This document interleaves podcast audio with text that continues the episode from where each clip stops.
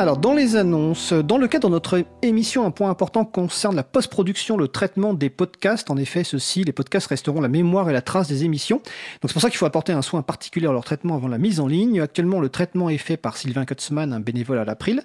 Ben, ce serait bien si on pouvait avoir au moins une personne de plus pour répartir le travail. Donc, si vous avez de l'expérience, des compétences, des idées, n'hésitez pas à nous contacter. Vous pouvez aussi relayer notre appel qui est disponible sur le site de l'April, april point org.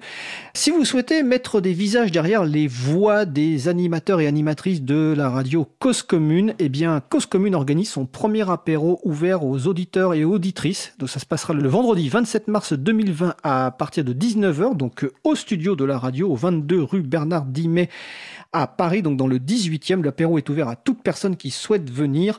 N'hésitez pas à venir nous rencontrer. Donc je répète, vingt-sept mars deux mille vingt à partir de dix-neuf heures au vingt-deux rue Euh, Bernard-Dimey dans le dix-huitième arrondissement de Paris.